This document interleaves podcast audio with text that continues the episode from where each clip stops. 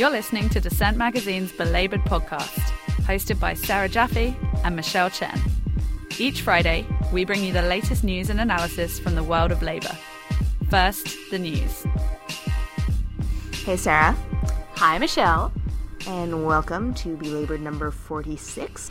So, uh, the big news this week on the fast food movement front was well, it's not very often that we get to report on anything positive coming out of McDonald's, but apparently McDonald's agreed to a settlement um, that was sort of a, a milestone in the fast food workers movement that has been mobilizing workers across the country for the past few months. Uh, they agreed to pay half a million dollars in total to about 1,600 workers who charged that seven McDonald's franchises had basically robbed workers of wages through various means. Um, according to State Attorney General Eric Schneiderman, they had denied them uh, overtime under New York state law after they had worked extended 10 hour shifts.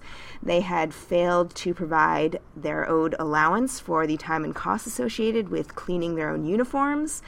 And according to the report by the Huffington Post, they had regularly performed off the clock work before and after their shifts at the Manhattan restaurants owned by one Richard Cisneros. The fast food workers movement is uh, quick to note, however, that this is just one of a number of pending lawsuits that are ongoing. And beyond the litigation, according to some surveys, approximately 8 in 10 fast food workers in the city have been victims of wage theft of some sort. So, this is basically the tip of the iceberg. So, hopefully, this is just the beginning of a much wider movement for some kind of economic justice. And it's not just the wages that were directly thieved from them, but actually, you know, the just wages that they're truly owed for the work that they're doing every day. Weird. From that to uh, a tip sent to us by belabored listener Jonathan Levitt. Bus drivers in Vermont are on strike this week. Um, the drivers of the Chittenden County Transportation Authority, who are organized with Teamsters Local 597, have been supported by the Vermont Workers Center, students from the high school and the University of Vermont, um, many other union workers. So as we record this, those bus drivers are still out on strike. Um, they are striking for a fair contract that treats drivers with respect, avoids increasing driver fatigue, and creates livable jobs. Because, you know, one would hope that uh, bus drivers who are responsible for many, many lives are able to get decent rest before coming to work. One supporter, a president of the faculty union at the University of Vermont, said that they're they sound like workplace issues from 1914, not 2014. It's amazing how little these workplace issues change. So we're seeing. I don't know. I I still want to know if we're actually seeing more strikes. The Labor Department doesn't count strike statistics in any useful way when we're talking about strikes of a smaller number of workers in smaller workplaces, but it's always encouraging to hear more. So if you have a strike near you, let us know. So, there's a new report out by the Retail Action Project, along with Women Employed and the progressive think tank Center for Law and Social Policy, and it talks about something that we don't often hear much about when we're talking about poverty and inequality. It's the issue of unjust scheduling, namely, sort of the tyranny of the on call schedule. I talked about this in a recent blog post at The Nation.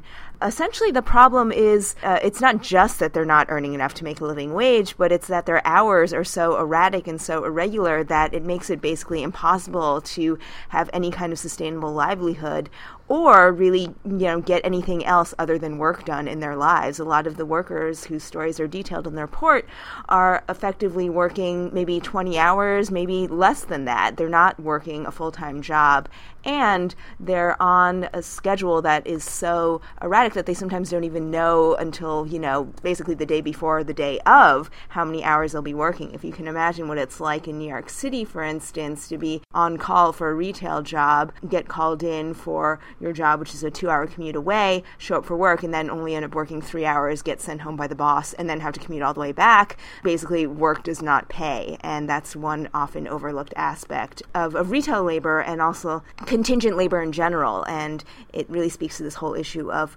creeping precarity throughout the workforce, especially for workers who are trying to cobble together a living out of multiple part time jobs and trying to raise kids and trying to go to school and trying to save up for a house. It basically makes it impossible to live in this city as if it weren't so impossible already.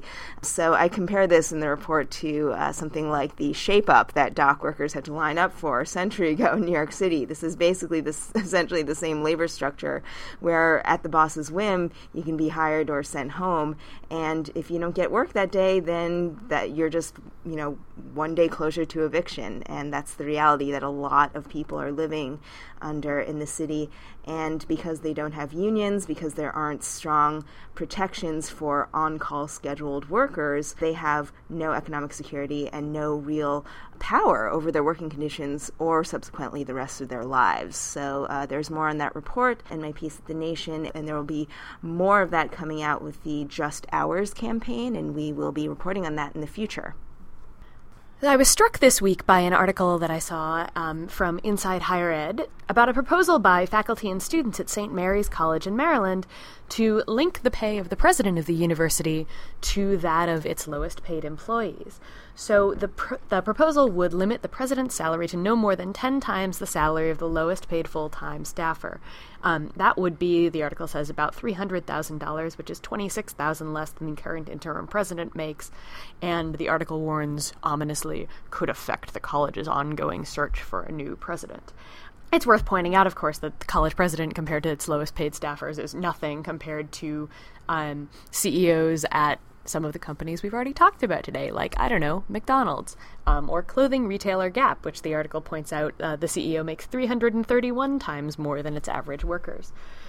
But I think this is an interesting proposal, and we will touch on this idea a little bit later in the podcast in some ways. But um, the idea that not only do we have to bring up the bottom, but like at some point we're going to have to put a limit on the salaries at the top. So, bravo, faculty and students of the labor movement at St. Mary's College. Hope to hear more of this. Right. Sounds like sounds like redistribution. What a dangerous idea.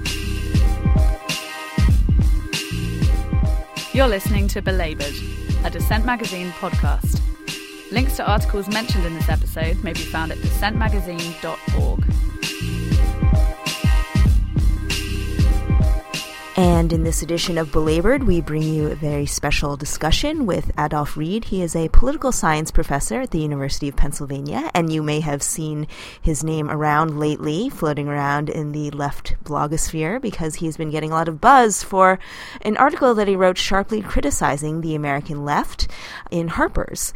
And he has since been sort of making the rounds, trying to parse some of those ideas that he put forward and uh, kind of inviting some interesting controversy over some of his ideas about why the American left is in decline. So we got him on Skype to talk to us about where he sees the left in America going. And this is a preview of a book that he is working on now, soon to be out on Verso, about the decline and transformation of the left since World War II. In preparing for this interview, I read a lot of the responses to your Harper's piece, and I have to say that many of them seem to be running different what I read. Uh, this certainly seems to have become an opportunity for liberals to refight lots of ongoing battles, but I read your piece as an argument that a real left has to build a real base for itself among working people rather than place its faith in presidents or the Democratic Party to do the right thing. Um, would you say that's correct, and why do you think so many people are missing that core point? Uh, yes, I think uh, you read what I wrote, uh, and I think others are missing the point partly because because they want to miss it. Actually, you know, one of the things that struck me about um, what seemed to be talking points around which some of the responses converge. I mean, the responses from what I would characterize as uh, as um, your democratic apologists. Um, you know, one I think is very interesting, which is uh, kind of a new one to me. It's that uh, this tendency to say, well, what he says about the Democrats and and their um, accommodation to neoliberalism may have been correct at some point in the past, but as of a couple of weeks ago, it's no longer true. And Reed is so far behind the times and so far out of touch that he doesn't understand that that's all changed now. Uh, which I thought is an interesting kind of rhetorical move. I mean, uh, Meyerson makes it. Um, I think Walsh makes it. Um, Konczal might might make it. It got to the point where I stopped reading those things because um, the because uh, the substance of that argument or non-argument, uh, I think, is revealing. I think it concedes the accuracy of the critique, but tries to sidestep it by saying it's no longer true. Um, so that's kind of what I expected. I mean, I wasn't really writing the thing thing for people like that anyway. And the other thing that struck me about it is that, that I've um, a reference I've come across several times is uh, that I'm settling scores, and I don't quite understand what scores it is I'm settling unless it's considered in poor taste to point out that people who had argued that Obama was the hottest thing since sliced bread in t- 2008 uh, and were um, pretty rough and brutal with those of us who were left skeptics about Obama then did so. I, I, suppose we're just supposed to let bygones be bygones, but that's not. Know, I wasn't really writing to settle scores anyway. I was just trying to point out that that this logic happens over and over again. I was talking to someone I know yesterday who was at a meeting where the article was passed around, and he'd read the article already. Uh, and one person at the meeting uh, who hadn't read it, uh, but a few minutes after the meeting began with the passing around of the article, made the point that the upcoming election is the most important one, you know, in the history of the world. And and the person I was talking to just said he couldn't he couldn't restrain himself. He broke out laughing at that point because this is, uh, you know, because that's something I point to in the first two or three paragraphs of of the article. But I think ultimately, I think the reason that people don't want to or don't read the article in in that way is reflective of the extent to which um, you know, democratic neoliberalism has basically won uh, you know the struggle for um, common sense understanding of the boundaries of progressive politics so that anything that's uh, any suggestion that there's um, that that there could be much less should be a domain of left aspiration that extends beyond um, you know, the center of gravity of the Democratic Party is just un- unthinkable for a lot of people. Right. So speaking of lowered expectations, um, you seem to focus on the Clinton era as a turning point in liberalism or in the American left, um, talking about sort of when it departed from some of those earlier sort of central leftist agendas that had driven liberals in the 1960s and 70s and kind of shifted into full neoliberal mode. And I was wondering to what extent do you feel that this is a particular product of the Clinton era or even Clinton's particular style of politics? Or do you feel like Clinton came along and kind of catalyzed um, a historical turn on the left that was a product of various kind of social and economic circumstances at that time?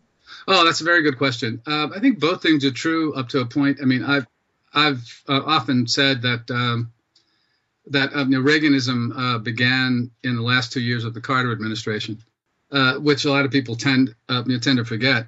And uh, I know this will flip people out too, but I've um, but but I'll take the occasion to point out that just as I'm proud never to have voted for Joe Lieberman for anything, I'm also proud never to have voted for Jimmy Carter for anything. But I guess an insight that's been coming out of the work that I've been doing uh, recently, my writing in the early 60s period, late 50s and early 60s, and debates over um, what full employment was supposed to mean and how we were to understand poverty and uh, economic inequality. That you can already see in the Kennedy administration signs of uh, a movement away from what we sometimes too schematically um, you know, describe as the traditional democratic coalition because everything about tradition depends on when you start the meter of history writing.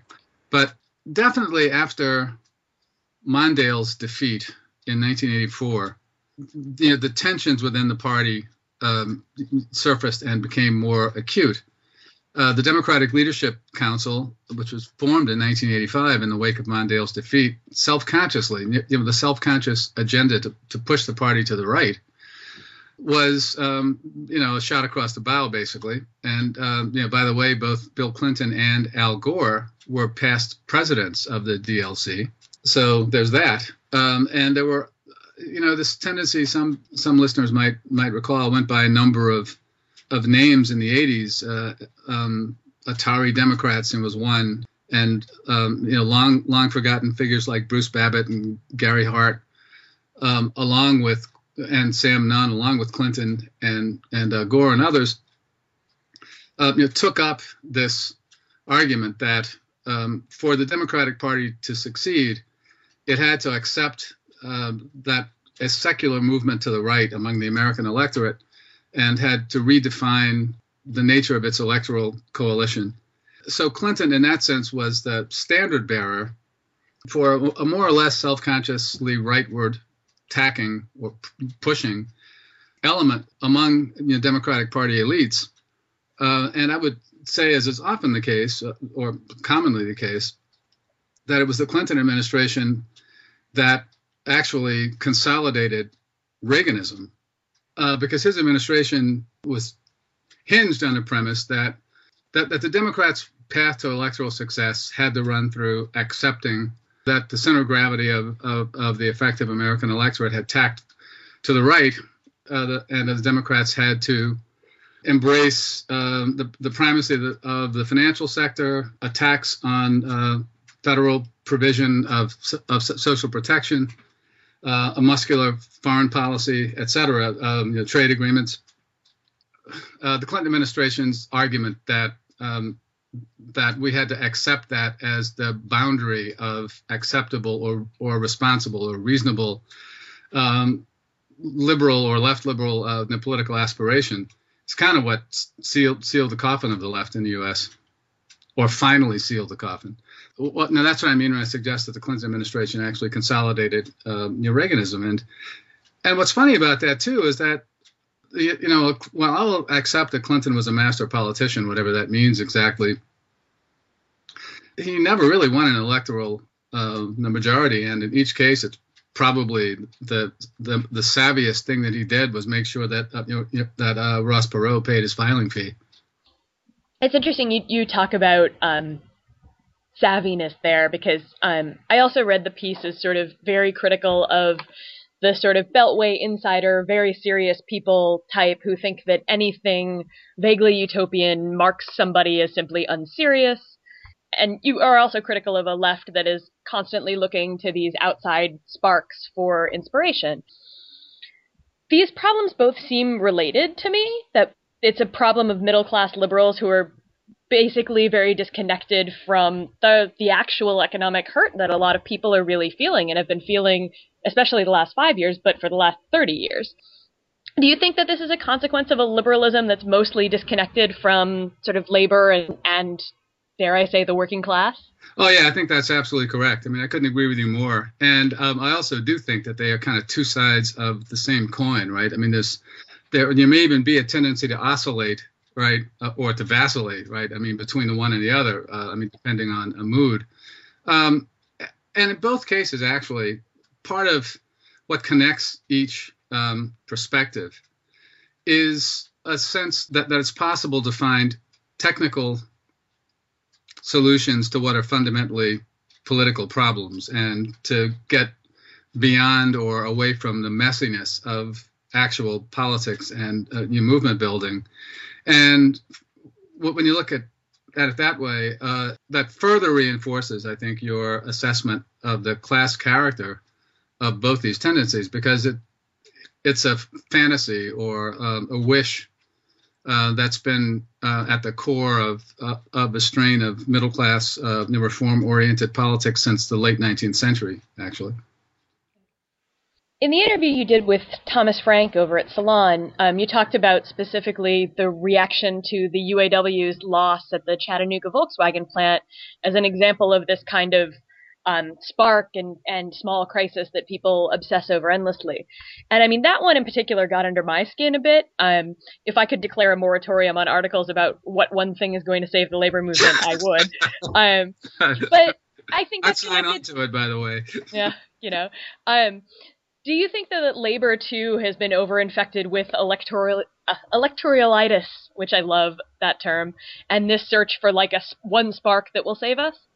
Well, uh, in a word, yeah. I mean, um, and I mean, I mean, it's understandable. I mean, I think labor is affected as much as every other um, element of uh, progressive American politics has been, even more so uh, than most, because um, you know, the intensified attack on the post-war collective bargaining system that that many people had been inclined to think of as a compact um, caught everyone by surprise, and of course the other side was was in command uh, of uh, you know, defining the the agenda.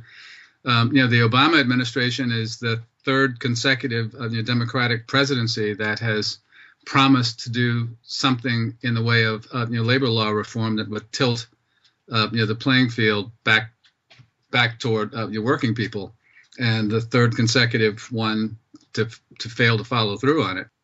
So in a case like that, when there's so much at stake for actual people, right, like members, which I think is something else that a lot of people on the left tend to forget about the labor movement, right? The, you know, not just the official duty of fair re- representation, but also, you know, moral and and an ethical obligation to do the best for for one's members. Um, understandably, trade unions and the labor movement, uh, you know, you know, writ large, will have to make short-term calculations uh, about what's least likely to hurt members come come election day every two years or four years, or what seems to be the case now, more more and more frequently every year. Um, but at the same time, I think it's safe for us to say there's a need for the for the trade union movement institutionally to put a little bit of effort into developing its own alternative um, you know, political voice because I think we've kind of fallen into a situation in, in, which it certainly seems like the national leadership of the AFL-CIO, at least, or the 16th Street crowd, or whatever, um, it's not clear the extent to which they are uh, emissaries of uh, from from the labor movement to the Democratic Party, or um, emissaries from the Democratic Party to the labor movement, uh, who, whose whose task is to explain to us, you know, why we can't really expect anything more more than what the Democrats are willing to offer. So yeah, I think both things are true. In your Harper's piece, you note an epidemic of what you call sort of dilettantism afflicting the left. Um, you basically say that activists uh, devolved into a politics of gesture and kind of tepid solidarity with whatever flavor of the week oppressed group is, you know, hot at the moment. And on the one hand, I kind of read through your list of those various oppressed groups and said, gee, those are issues and causes that I've identified with over the years. And then on the other hand, I, looking back, you can definitely see where you're coming from when you uh, critique the fact that the left has become this sort of um, flabby, directionless blob with no core political analysis in recent years. Um, but I guess my question to you would be, what would you suggest replacing this form of dilettantism with? Mm-hmm. Well, yeah, that's a very good question too. And I mean, just for the record, uh, I mean, let me make uh, you know make clear because a number of people have been uh, attacking me for this too. I I I support those same initiatives, right? Uh, what I find frustrating, or at least a lot of them, but what I find frustrating is this sense. Um, you know, you, know, uh, you mentioned before the idea that in supporting these um, justifiable and proper attempts at uh, re- reform from the bottom up, as it were, like with um, you know, living wage ordinances and wage theft campaigns and and fast fast food organizing. Um, I think that tends often to be uh, a kind of slippage uh, from seeing these as as important things to do to make people's lives better, right? To establish something or maintain something of a floor right? Uh, um, beneath which people m- more or less won't be able to fall under an intensifying uh, neoliberal version of of the enclosure movement. But where the problem of the uh, of the idea of the spark comes into play is the presumption that just because there's that that movement on these fronts will by itself somehow uh, turn turn into the big challenge, right? To to um, um, to to capitalism. There, I said the word, uh, or to capitalist power, or to corporate power, or or uh, you know whatever. And it doesn't necessarily follow. And in fact, more recently, actually, I've been thinking about this as um, you know from within the purview of the Democratic Party, and I'll, and I'll say that this insight, if it is one, was sparked partly by the extent to which um, you know Democratic apologists uh, in their attacks on on my argument have pointed to things like the um, you know like um, you know, living wage ordinances in the fast food campaign. That from the standpoint of of the Democratic um, politics as a totality, and and and I mean in and around the party. So you've got if if the left is involved in um, um, trying to patch up or you know, maintain um, you know, a floor at the bottom for those workers who are worst off. And the element of the party that's in power is involved in a bipartisan alliance uh, aimed at pushing down the ceiling. Right, you can see how this could wind up, right? With what, what um, you know, at some point, with what's in effect, um, you know, one party with with uh, you know, with two wings, uh, the one of which guards the floor to make sure it doesn't fall too low, and the other of which focuses on pressing the ceiling down as close to the floor as they possibly can. And meanwhile, we'll have intense di- disagreements about uh, multiculturalism and uh, and uh, and uh, evolution um, as the bread and circuses aspect of of the politics. Now that's a pretty thought, isn't it? right, right. Um, don't remind us. But um, it, and, well, going back to that issue of um, you know how to build power from the ground up when you have these other forces kind of militating against any sort of real uh, mass mobilization. Um, uh, what do you think of uh, you know that that brief sort of flicker of uh, anti-capitalist unity with Occupy? I mean, would you did did you feel at, at any point that that perhaps had the potential to be the sort of uh, spark that the left might be looking for, or is it perhaps right? See, see what you did there, Michelle. Right. Um, or or did it just uh, you know devolve in the in the ways that uh, that you were noting earlier, like Well- so many other initiatives? Right. Well, I mean that's an interesting question, and and and and I can feel myself kind of skating out on a thin ice here. But well, I guess the first thing I'll say is that I don't believe in the spark. Right. Uh, but I think um, I think the idea of a spark is the problem. Um, and frankly, I kind of saw Occupy as like the, in uh, you know some ways, the frustrated twin of young people's um, attraction to Obama in in 08, right? Um, and each of them suffered, I think, from the same problems, right? Uh, too too much emotion, right? Um, uh, you know, more focus on righteous bearing witness, uh, and uh, you know, not enough on organization and and objectives, uh, and and and also, um, I mean, you got to remember, right, that Adbusters is kind of what, or claims at least to have lain Right. Depending on which Occupy origin creation myth you believe, but Right, exactly. That's exactly right.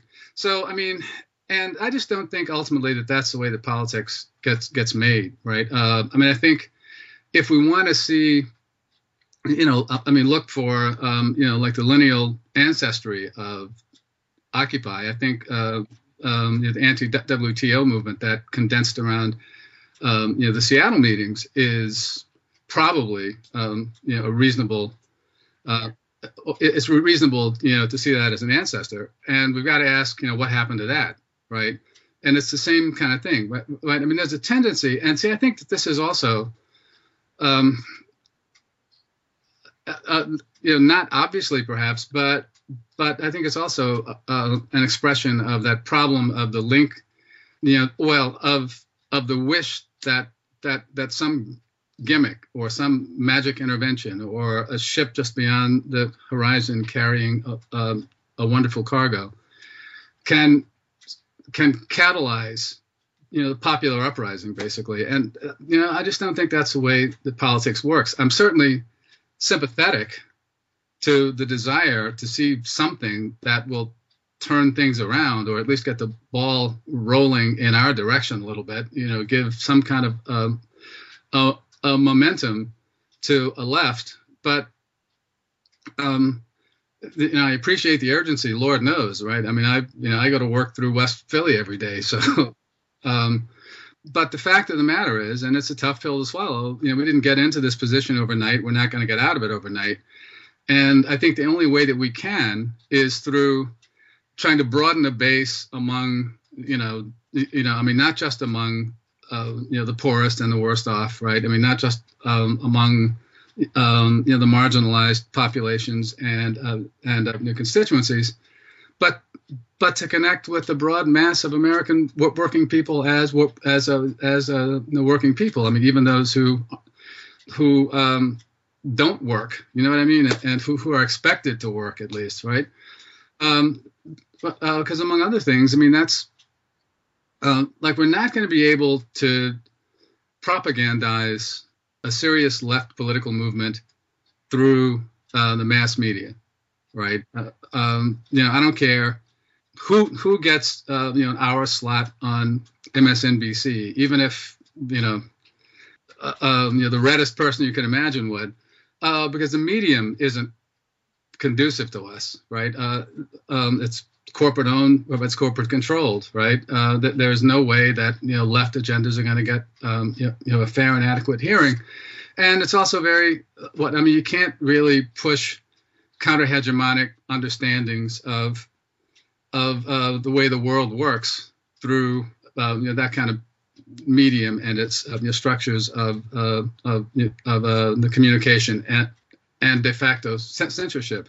It's also true that we can't do it through the left press or or uh, through the left media because most people don't don't read it. Right. The only way to build a movement is to try to connect with people who live places and are in families and neighborhoods and bowling leagues and churches and what, whatever the heck else people are in, um, wine sipping clubs or whatever, and uh, to organize that way, right? I mean, to kind of, and I think around issues, right, uh, uh, that that you know connect to people's lives actually. So, and you know, that's not to say, you know, I'm not a complete um, uh, luddite, much less a troglodyte about this stuff. I think it's possible to use the new communications technologies, including even the social media, to do stuff. But really, you know, um, nothing is going to take the place uh, for building a counter hegemonic politics of you know nothing's going to take the place of of direct personal contact in in your networks in which individual activists have standing of of some sort or another. So in that sense, uh, I could appreciate a lot of the uh, emotion and um, passion, you know, with which people approached Occupy. But I mean, like, like I tell you, I mean, I had meetings with a couple of friends and colleagues, um, two two weeks in a row, actually, lunch meetings in uh, December of 2011, 10, uh, you know, whenever that was, who who said, well, but the one thing you can say about Occupy is that it's got people talking about uh, t- talking about inequality, and I said, well, but um, who's talking about inequality who that wasn't talking about it before? I know you were, I was, everybody you know was, I assume everybody I know was, and in each case the response was the New York Times, and I said, well, yeah, but you know, before they talked about inequality, they they talked about Kim Kardashian's wedding and her pending divorce, right? And, and and I mean, it's not so much that the word inequality gets printed in the New York Times.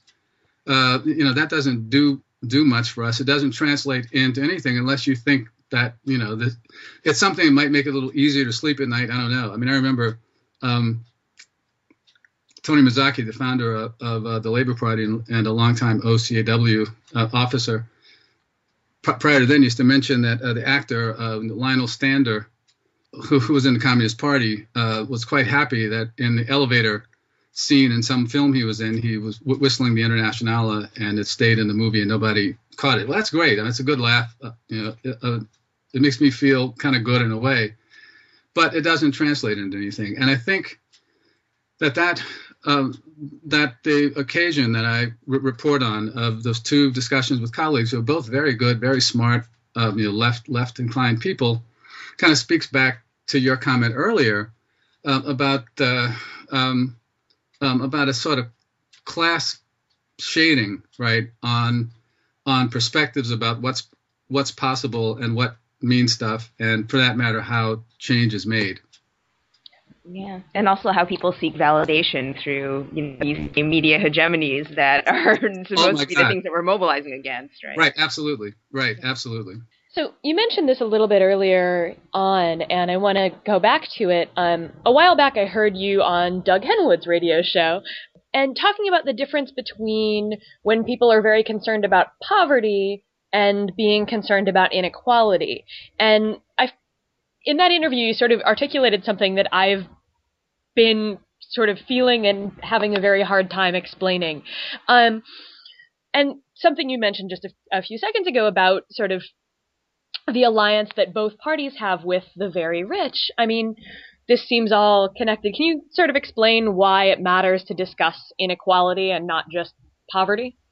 Oh, uh, yeah. Well, I mean, I'll try. Um, I mean, if, um, um, I'm sort of cloudy about it in my head too, in some ways. I mean, well, I mean, let me. What I may have done this on uh, Doug's show too, but um, what really got me thinking about this was again this work I've been doing uh, on the on on the 50s and 60s, and uh, and I was curious about how or when or how actually um, liberal concern with with economic inequality um, became concerned with poverty and uh, racial discrimination and uh, and uh, later racism because they all came together um, around the same moment yeah. historically. And I think that the that um, ultimately the problem with with with poverty as a way of of well, well there are two problems with uh, the poverty idea as a way of uh, making sense of economic in, injustice in in our society anyway. Um, and uh, and ultimately, what what it comes down to is that poverty is a condition, right? It's construed as a condition. It has been since the early Kennedy administration. I mean, ironically, um, you know, Eisenhower. Uh, it's the Eisenhower administration that that that I mean, drew attention post-war to poverty and uh, persistently high rates of unemployment. Uh, and um, and uh, the Eisenhower administration's discussion of poverty made no reference to culture or behavior, uh, you know, anything like that. But two critical intellectual interventions or ideological interventions in uh, the late 1950s. One is is invention of human capital ideology, which is a way of turning individuals into firms and taking them out of uh, you know, out of the dynamic flow of the political economy. And God forbid and and identity as workers who don't stand uh, on an equal one to one basis with employers. And you know, Oscar Lewis's um, invention of the notion of, of, of, a culture of poverty, both kind of came together um, to give us or to, to give elites a way of talking about inequality that's completely abstracted from the regular functions of the capitalist uh, political economy, which, you know, after all, produces and, and uh, reproduces inequality at its core. Um, and um, even more perversely, and it shifts the focus of um, of uh, re- remedying uh, you know, economic in- injustice or un- un- undesirable economic um, inequality, I suppose, on- onto the target of fixing the limitations of the people who are suffering from the poverty and the long-term unemployment themselves. So it rests on a you know, ultimately on a conviction that there's nothing wrong w- with the way that the economy produces um, economic d- differentiation and uh, stratification, and that if things are functioning as they ought to be, and and I mean, certainly this was the dominant ideology throughout the post-war period, that, that if things were functioning as they ought to be, then the rising tide will lift all all the boats except for those few boats that are so messed up uh, and you know uh, I mean themselves that the boats need to be uh, you know, repaired and, and, you know that's what I think is is a problem with poverty and inequality or or poverty um, as a way of you know, describing inequality.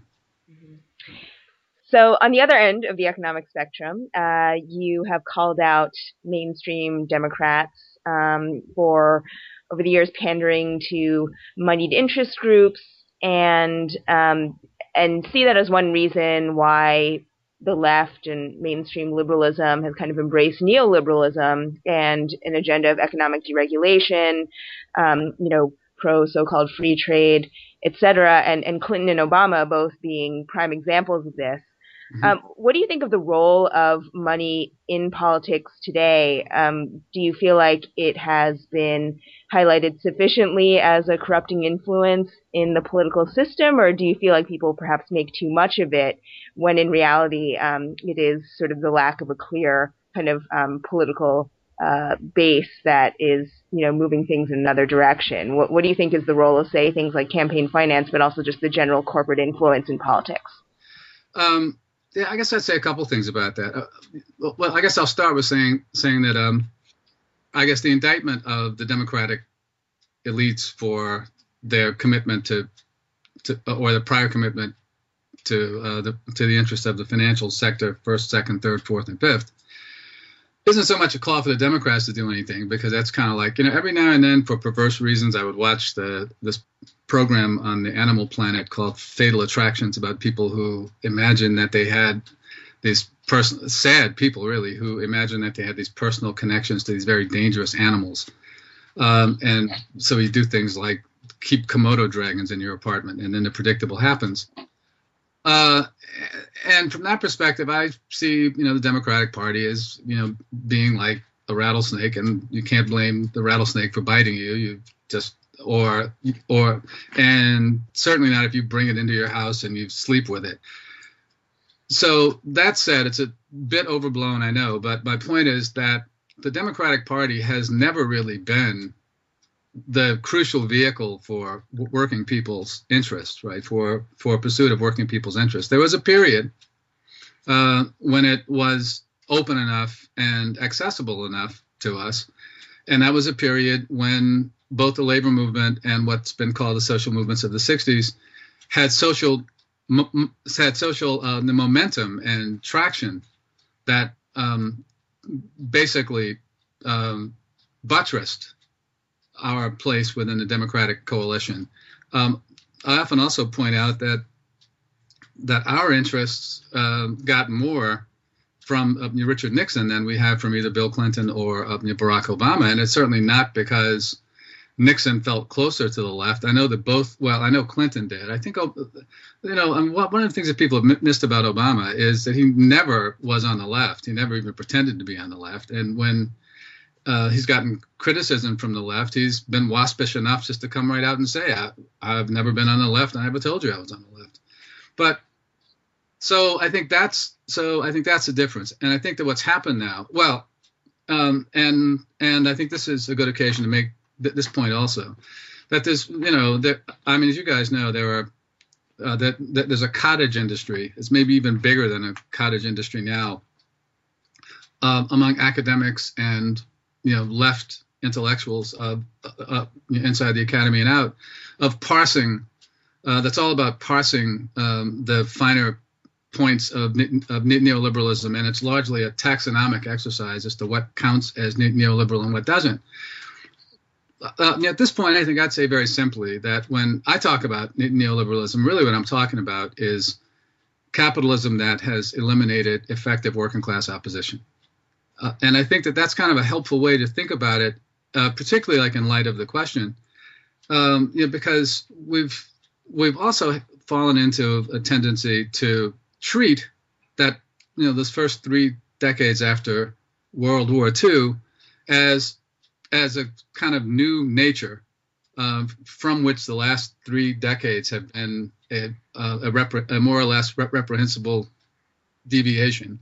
Oh, so so much of our propaganda um, stresses how how how much worse things have gotten, which is an important thing to do, but also at least implicitly calls for um, a restoration of this earlier peaceable kingdom. But it never was a peaceable kingdom, right? Uh, those those those first three decades after World War II were the direct product of strong of a strong working class movements and strong so- social movements that that lapped over um, you know into um, you know the world of de- Democratic Party elites.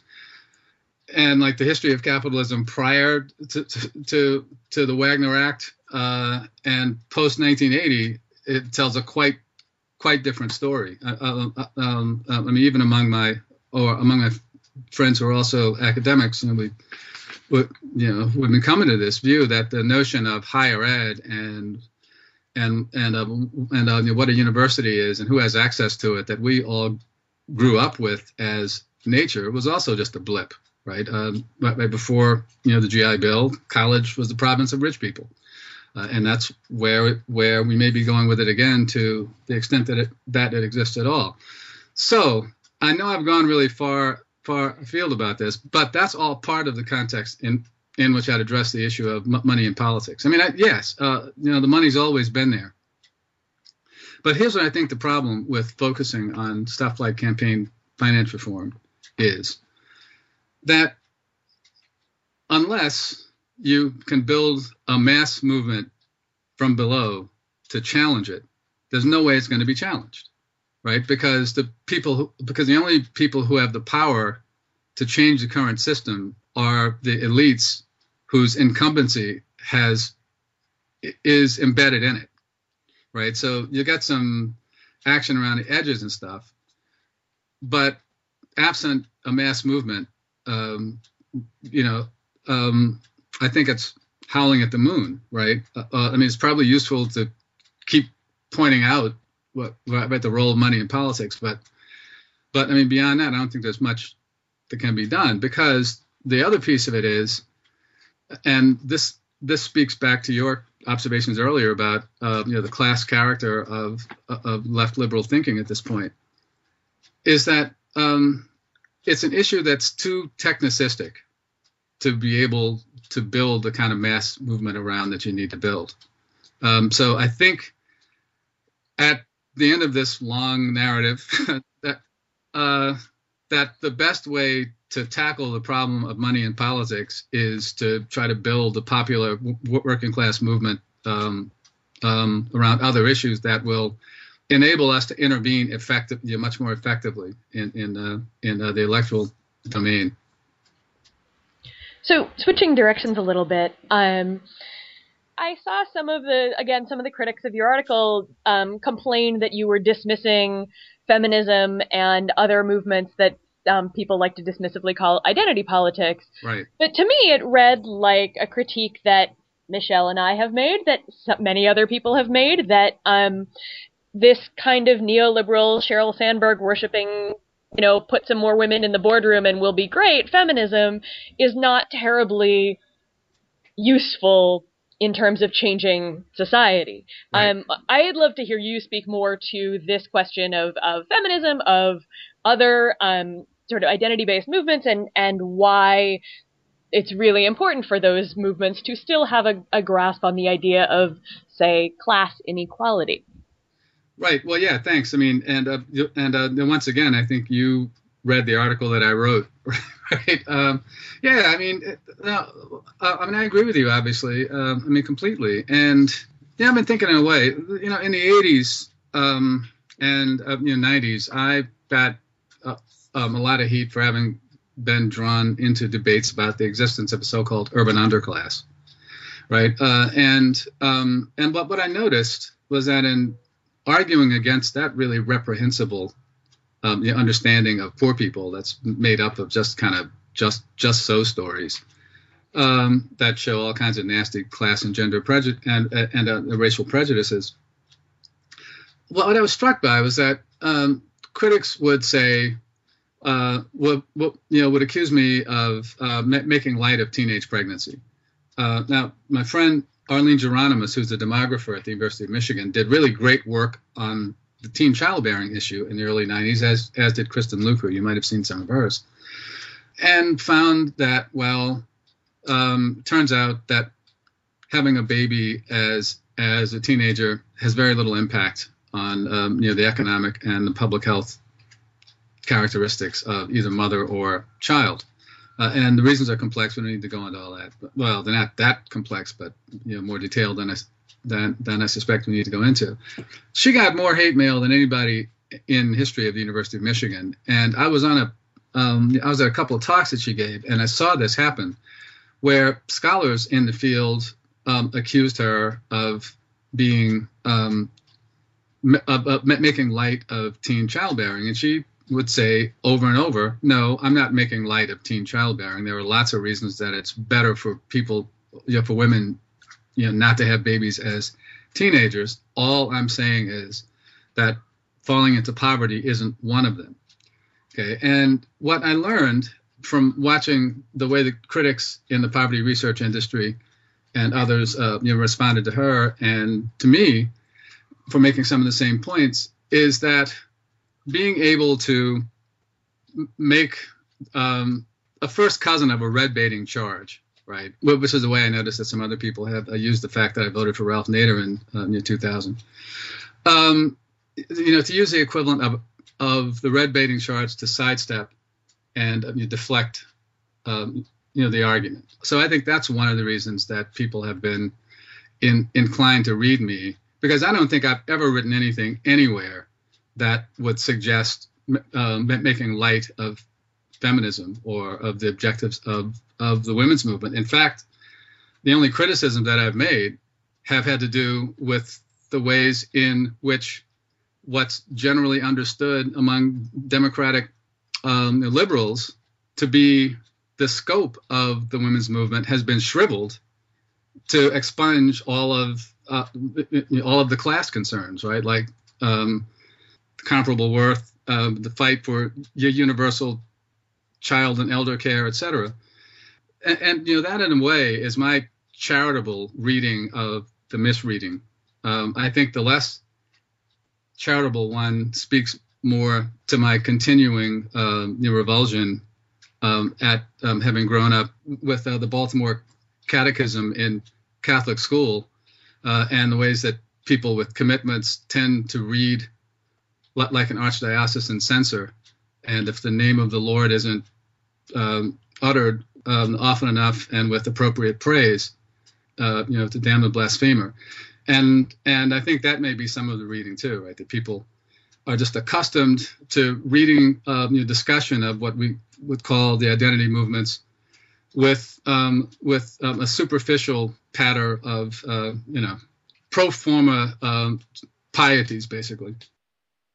Yeah. So anyway, I mean, so um, Obama um, um, you know, also did appropriated through evocation you know, the imagery of the farm worker struggle with uh, his appropriation of the Yes We Can slogan. But in both cases, the appropriation was totally disconnected from the the historical specificity of the struggles and and um, and um, you know, the oppression and exploitation that the struggles were were against, and uh, were um, patched into basically, or uh, or, uh, you know, melded into um, Obama's persona as embodiment of of and person as a literal em- embodiment of the hopes and aspirations for all good things about America and and um, you know, for all people. So, in a funny way, the gestures that Obama and the campaign and the people who created brand, uh, you know, brand Obama made to um, the history of Black American struggle and uh, Latino struggle, in the case of the farm workers, work to just the opposite effect, right? I mean, work to um, to to incorporate them as props into this, um, you know, claim uh, or this projection of um, of a neoliberal individual, uh, you know, the hybrid, as I call, call, it in the article, a hybrid of uh, Martin Luther King and Neo from the Matrix, basically.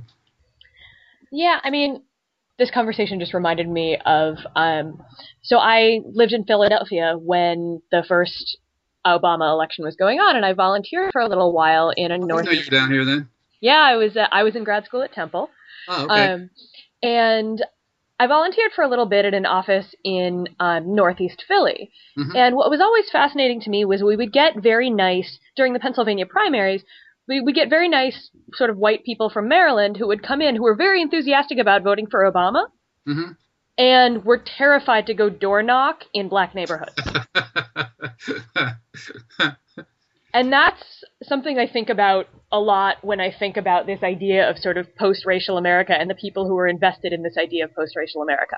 Right. Well, no, I mean, that's good. That's a good point. I mean, and I'll say this. Uh, uh, in fact, I'm glad you mentioned the post uh, the post racial thing again because I've been trying to forget it. But sorry. Uh, well, no, no, no. Well, no, it's important because I need to address it. I think uh, that uh, you know, think, thinking back to 08, right? I mean, I was struck with um, how much of black commentary, in particular, or you know, more broadly anti-racist co- commentary in, in general, seemed at loggerheads inside the brains of of the commentators in the sense that the impulse to uh, get happy about um, Obama's election as the first black president uh, was powerful, right? But at the same time, just as powerful almost was the anxiety not to um, go too far, right? Uh, and accept um, you know, a claim that not many people worth talking to are actually making, or uh, I mean, would actually make. Uh, you know that that that is the claim that Obama's election means you know there's no more race problem in America. Uh, and it was just kind of interesting to me to watch, uh, you know, to read commentaries, right, uh, that came out around the election, even uh, you know, before and and, um, and um, you know after.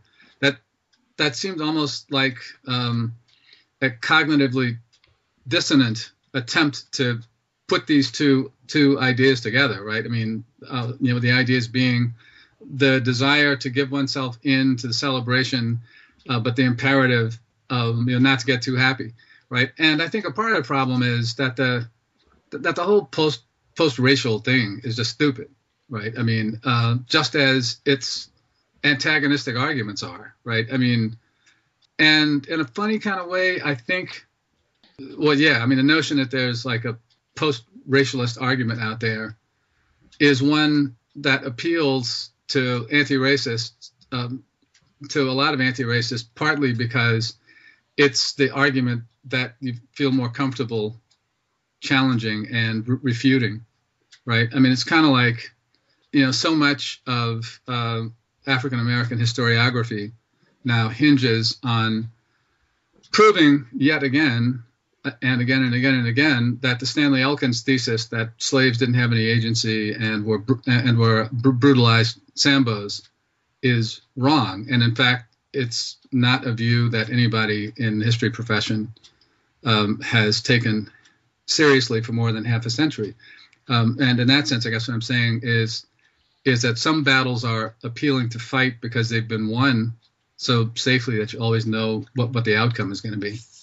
Right like this supposed milestone basically just validates everyone's uh, ability to retreat back into their comfort zones and continue arguing the same things over right, and over. Exactly. No, I think that's exactly right. And uh, you know, like the second, third, fourth, fifth time that you've seen some stuff like this happen, like in your lifetime. I mean, I think we've run out of. You know, whenever I think think we've run out of black or female firsts, we seem to find another one. Because, I mean, I remember in the mid 1970s, a guy named Clarence Lightner was elected mayor of Raleigh, North Carolina, and uh, the hype around him was that he he's a mortician actually. Now I think about it, but the hype around him was that he was the first black person elected mayor of a city of a southern city between Chapel Hill, North Carolina, and and Atlanta. So you know, yeah, there's a first for everything.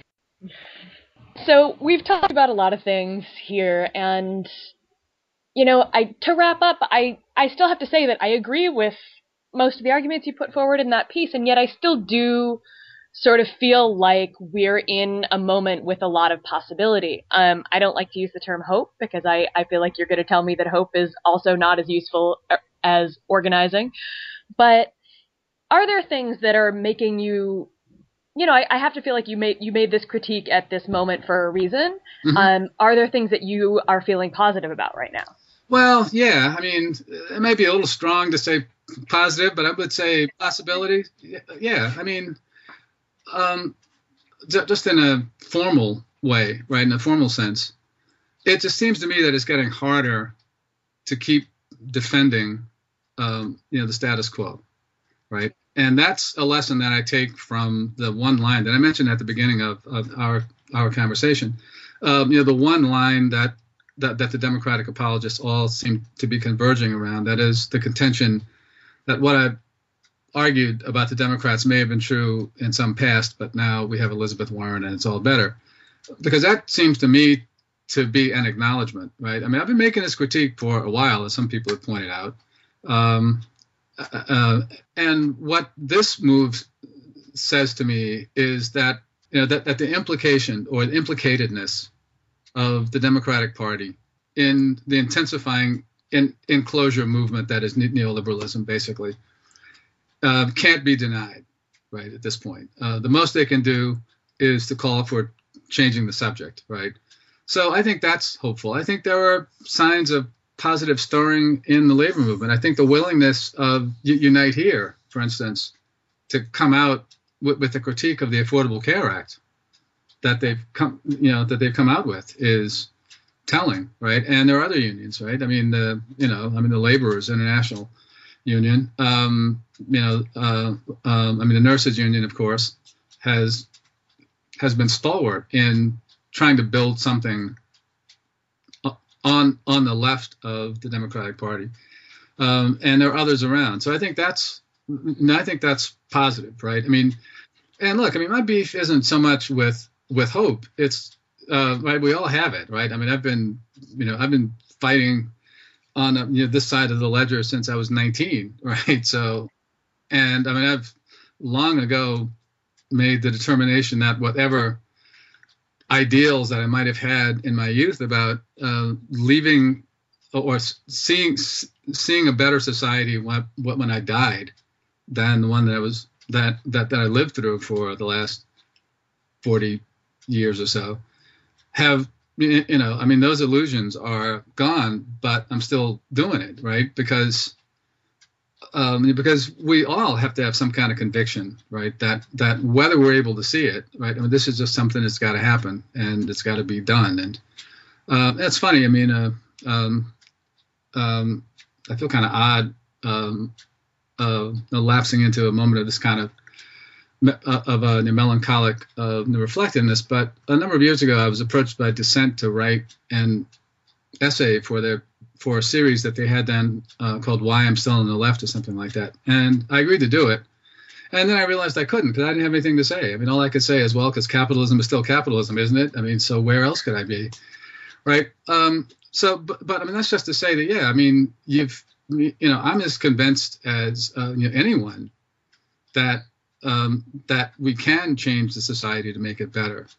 And my beef actually is with the tendency um, to imagine that things aren't as bad as they are, that we don't need to do do the things that we need to do, that there's some magical intervention that's you know just just across the horizon that will come and take care of all of our problems from us. I mean, this, um, you know, and this is a tendency that ra- that ranges from the apocalyptic re- revolutionism of the sectarian left at the one end to you know people who um, have the political equivalent of, of ADHD and go after whatever they see that's shiny on the side of the road over at the other end, end of the progressive continuum.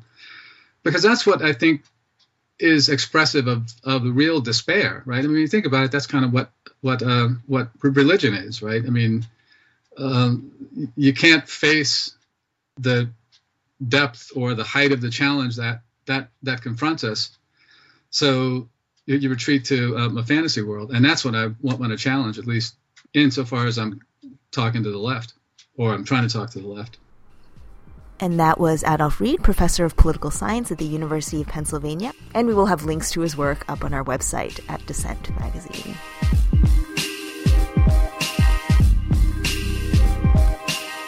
And now for our favorite portion of the show this week's ARG. I wish I had written that, where we bring you our picks for the pieces we wish we had written but did not. So, this week, or rather at the very tail end of last week, I read a piece called Inside the Barista Class by Molly Osberg at The Awl. Um, and it's the piece is sort of a personal essay. It's sort of a story of class and how class and gentrification operate in um, the rarefied spaces of uh, Greenpoint, Brooklyn. It's a story of service work. It's a story of the emotional labor that goes into doing service work.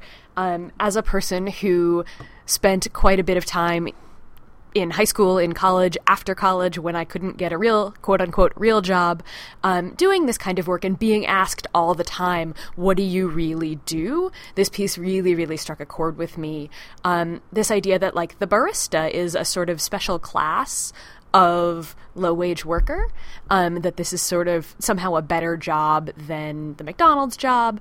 Um, this is a really complicated subject to unpack, right? We do assume that the barista maybe has another life, has a thing that they really want to do in a way that I think a lot of people tend to not see other low wage workers that way. Um, so this piece really kind of unpacks that and sets it in again the, the really complicated and important to discuss problem of gentrification not just in new york not just in brooklyn but around the country in urban areas and my pick for the week was a Sunday Review piece that actually um, got quite a bit of play because it was in the New York Times, but um, it is by Timothy Egan and is called Paul Ryan's Irish Amnesia. And um, it's kind of a whimsical piece looking back at Irish history, sort of seizing the occasion of St. Patty's Day as um, a chance to look back at the Irish potato famine and the mass exodus of people from Ireland, such as Paul Ryan's ancestors, who arrived on American shores desperately in search of a better life life, like so many other immigrants have before and since. What's interesting about Timothy Egan's critique is that he kind of links uh, this narrative of the Irish exodus to Paul Ryan's current political agenda and his um, sort of oblivious way of demonizing the poor, namely uh, poor black people, by blaming them for their own problems, essentially recycling these old canards of uh, the poor being wasteful, lazy, incompetent, unable to take charge of their lives, you know, the usual. Um, but he looks back at those critiques and he unearths some interesting historical tidbits that show that um, the British elite, the British gentry, actually said the exact same thing about the Irish as they were starving to death um, due to the potato famine that was in many ways imposed by this extraordinarily unjust uh, colonial oppression that British rule had forced upon the Irish people for centuries. Um, so, uh, you know, from the 1840s to 2014, we see an enormous arc of the Irish in America sort of ascending into the ranks of the respectable white middle and upper middle class. Um, certainly moving into the political elite the way Paul Ryan has, and somehow forgetting, uh, and this is where the historical amnesia comes in, somehow forgetting, uh, I guess, where they came from in the sense that there is a continual narrative throughout American history of one immigrant group sort of assimilating into whiteness or sort of the ranks of the acceptable Americans and then turning back around, pulling up the ladder up from behind them, and then crushing everyone who manages to be a notch or two below, whether that's black people people of color of all sorts, immigrants, uh, undocumented immigrants, particularly today. And um, it, it sort of turns on this idea of, well, you know, there is always a group that is otherized, that is always blamed for their own poverty as a way to deflect structural critiques of real institutionalized poverty and the fact that someone is always occupying that lowest rung on the ladder. Um, instead of dismantling the ladder, it is much safer to simply blame the people at the very bottom for their own circumstances, the same way the starving Irish were blamed for their own circumstances, the same way poor black people are blamed today by Mr. Ryan and his ilk. Oh, how quickly we forget. So uh, check it out. It's in this uh, past Sunday review. And that just about does it for us. Uh, tune in next week for more labor goodness. Uh, you can reach us on Twitter at the hashtag belabored, or you can email us at belabored at dissentmagazine.org. Send us your stories, send us your strike news, send us anything else you think we should know, send us your questions if you want them answered and we will be back next week. You've been listening to Dissent Magazine's Belabored podcast, produced by Natasha Lewis. For the entire archive of past episodes, visit dissentmagazine.org. Until next week, join us online using hashtag belabored.